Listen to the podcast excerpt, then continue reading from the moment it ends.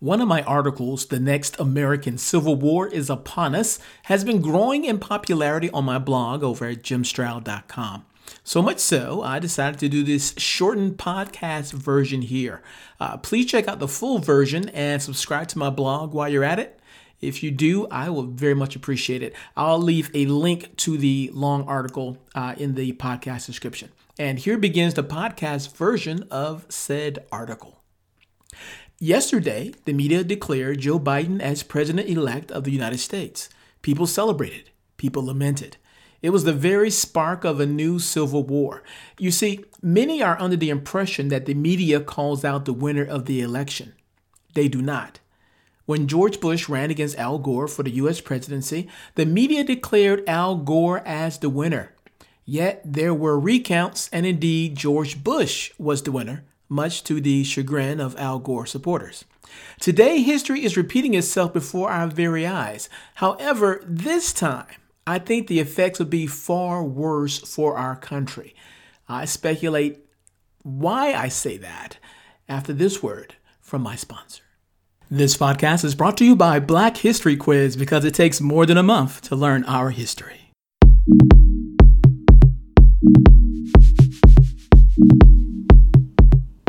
History is not black and white, it's complicated. America was built on slave labor, yet blacks owned slaves as well. The Republican Party was founded to abolish slavery, but today most blacks vote Democrat. And sometimes, just sometimes, African kings marry white.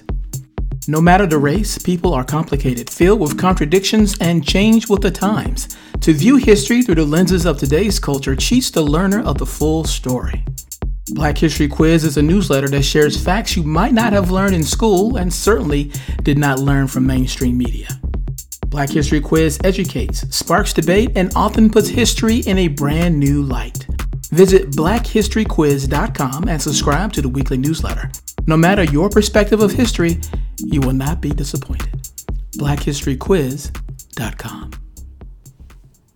Despite the celebrations and media reports, Joe Biden is not the President of the United States yet. And that's because the winner of the presidential election is not official until the Electoral College meets and casts their votes. As of now, the Electoral College cannot decide anything because of the various lawsuits in play. Court proceedings are guaranteed to happen in Michigan, Wisconsin, Georgia, Pennsylvania, Nevada, and Arizona. It has also been speculated that the Supreme Court will allow any litigation to proceed beyond inauguration, as that would lead to a constitutional crisis. As such, a relatively quick decision on election matters is likely. There is historical precedent for this. Check out this quote from the History.com article How the 2000 election came down to a Supreme Court decision.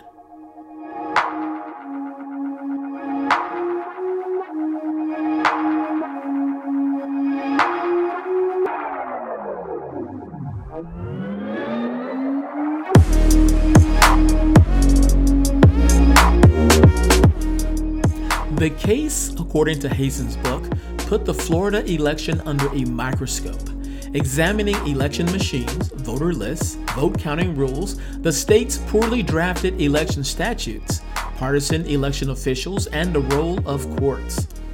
At that point, there were actually two key votes, Hazen says. The first was a 7 to 2 determination that the Florida recount, as it was being conducted, was unconstitutional on the grounds that there was no clear standards that were being applied consistently to all ballots. Then, by a 5 to 4 vote, the court declared that time had run out to devise a remedy. That stopped the process with Bush ahead. The decision resulted in one of the most controversial Supreme Court decisions in American history. With the Florida win, Bush led Gore in electoral votes nationally 271 to 266, and out of legal options, Gore conceded. All that to say, it is still possible for President Trump to be sworn in despite the media coverage to the contrary. And whether or not President Trump is sworn in for another term, I think a civil war is imminent, and that scares me. Consider this scenario. The media says Joe Biden won the election. The Supreme Court says Donald Trump won the election. The media replies, Trump stole the election. Trump supporters say, Yay, we stopped the steal. Biden supporters say, I hate all things Trump. I want to burn things. The media replies, Trump is bad. Stay tuned to our networks as we fan the flames, increasing our ratings and thereby making more money with our commercials. I mean, Trump is bad. And now, sports and weather. In an environment like that, which is unlikely to change anytime soon, it's difficult to see a pathway to unity. Take, for example, what Don Lemon said recently on CNN. He said that he had to get rid of a lot of his friends because they were Trump supporters. He went as far as describing them, excuse me, comparing them to drug addicts. Look at what's happening to them. We have to help them. They're all getting killed by this. Now it's happening here. Yeah. It's happening here right now at his own damn rallies. You know what the sad thing is, and I'll be honest with you. Um, I have many, I have many people who I love in my life, and yeah, I come from a red state. I've lived in several red states. There are a lot of friends who I had to really get rid of because they they are so nonsensical when it comes to this issue. They have the whole, every single talking point that they hear on state TV and that they hear from this president. They repeat it and they are blinded by it. And I just, when I said to you the other night, there's no way they can't believe it. They can't, you know, I was just goosing you in a way, right? You know, what they say, I was, you know, um, Yeah, break- goosing- I was breaking works. your, you know, you know Goosing works. It won't. It's Okay. not like that'll be all over the internet. Continue. So, but here's the thing. Um, I, I had to get rid of them because they are too far gone. I try and I try and I try. They'll say something really stupid, and then I'll show them the science and I'll give them the information, and they still repeat those talking points. And all the while, the state was a hot spot. Many, if you look at the information that we put up last night that came up yesterday, showed you how the red states have now taken over where the blue states, where people came in because there are bigger cities and there's more transmission, obviously, where, where there are where people are closer together. And so now the red states are the problem. And I just I had to get rid of a lot of people in my life because sometimes you just have to let them go. I think that they have to hit rock bottom like an addict right? And they have to want to get help. They have to want to know the truth. They have to want to live in reality. They have to want to be responsible, not only for other people's lives, but for their lives. So, you know what? I have had, it's so sad. And I don't know if after this I will ever be able to go back and be friends with those people because at a certain point you just say they're too far gone and I got to let them go. And if they're willing to come back and if they're re- willing to um, live in, in reality, then I would welcome them with open arms. But I can't do it. I can't do it anymore. I've said it before and I'll keep saying it. Whether or not Trump is reelected for a second term, the political divisions in our society will not dissipate no matter who resides in the White House. So, where does that leave us?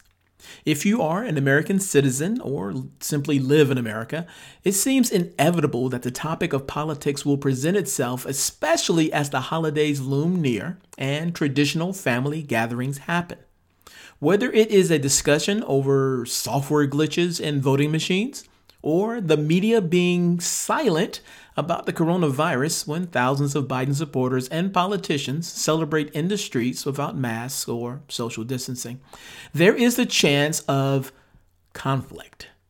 Now, multiply these incidents by a nation, and quite possibly a second civil war could happen. How do we prevent this from happening, at least within our own spheres of influence? Well, I have a few suggestions.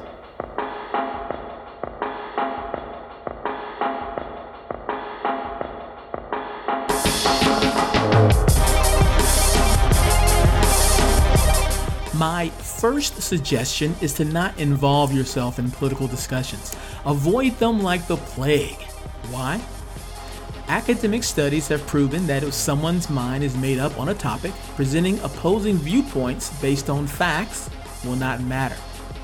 There is a, uh, a study that was done by uh, several professors of sociology, political science, and statistical science from Duke University, Princeton University, and New York University. Uh, their study was called um, Exposure to Opposing Views Can Increase Political Polarization. And here is a quote from their study, which was dated, uh, let's see here, March 19th, 2018, so fairly recent. Uh, so, quoting the summary There is mounting concern that social media sites contribute to political polarization by creating echo chambers that insulate people from opposing views about current events. We surveyed a large sample of Democrats and Republicans who visit Twitter at least three times each week about a range of social policy issues. One week later, we randomly assigned respondents to a treatment condition in which they were offered financial incentives to follow a Twitter bot for one month that exposed them to messages produced by elected officials, organizations, and other opinion leaders with opposing political ideologies. Respondents were resurveyed at the end of the month to measure the effect of this treatment. We found that Republicans who followed a liberal Twitter bot became substantially more conservative post treatment and Democrats who followed a conservative Twitter bot became slightly more liberal post treatment.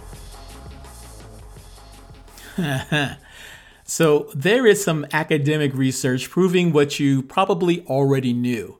If someone's political views are already made up, chances are presenting them with facts contrary to what they believe won't convince them to change their mind. uh, this is my second suggestion.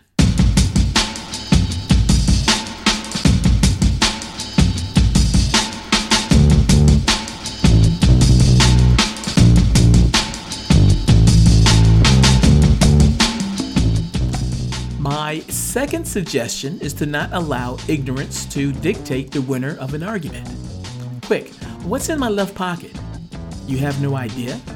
then you are obviously not as smart as I am, and so by extension, my arguments are superior to yours. As ludicrous as that statement is, apply it to any political disagreement. Why did Trump do this? Why did Biden say that? If you say, I don't know the answer to your question, does that mean that you are any less competent than the person asking the question? I don't think so. I think it simply means you don't know the answer. If winning the argument is that important to you, simply say, I don't know, but I will research an answer and get back to you. This causes both parties to be knowledgeable. For one, doing some homework will cause you to better develop your fact based points, and for two, it will cause your opponent to do research likewise. Maybe in doing so, they will be swayed to your viewpoint after doing some homework without you having to engage them further. And that brings me to my third suggestion.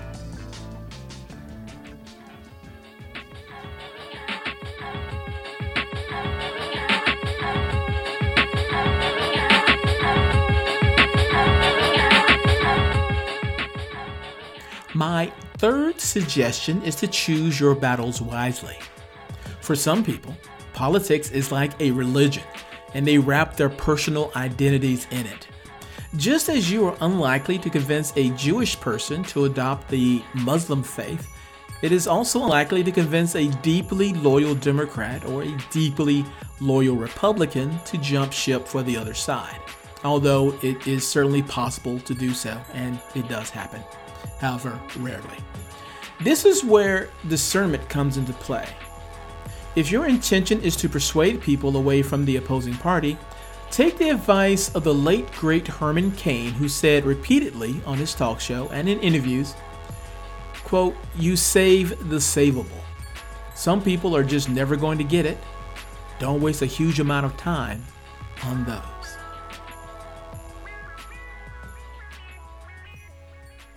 All my other suggestions can be summed up with this be polite. If you remain calm and take the high road, there's a chance, a chance that they will do likewise. Stick to the facts without being defensive. Don't take it personal. Keep emotion out of it. If the sky is blue, do you really have to explain that? No, it just is. And finally, limit contact with people who simply want to be difficult. Agree to disagree and preserve relationships when possible. My hope in sharing this is that it would help us as a society better get along with one another. However, I am not ignorant that some will be triggered by this podcast nonetheless. That's fine. I'm okay with people disagreeing with me. But I would ask this If we ever were friends before, are we still friends now? Is our friendship bigger than politics? Or is that all there is? You have been listening to the Things I Think About podcast. If you love what you heard, hate what you heard, or don't know what you just heard, I want to know about it. Drop me an email. I can be reached at Jim Stroud, that's J I M S T R O U D, at jimstroud.com. So, until next time, bye bye.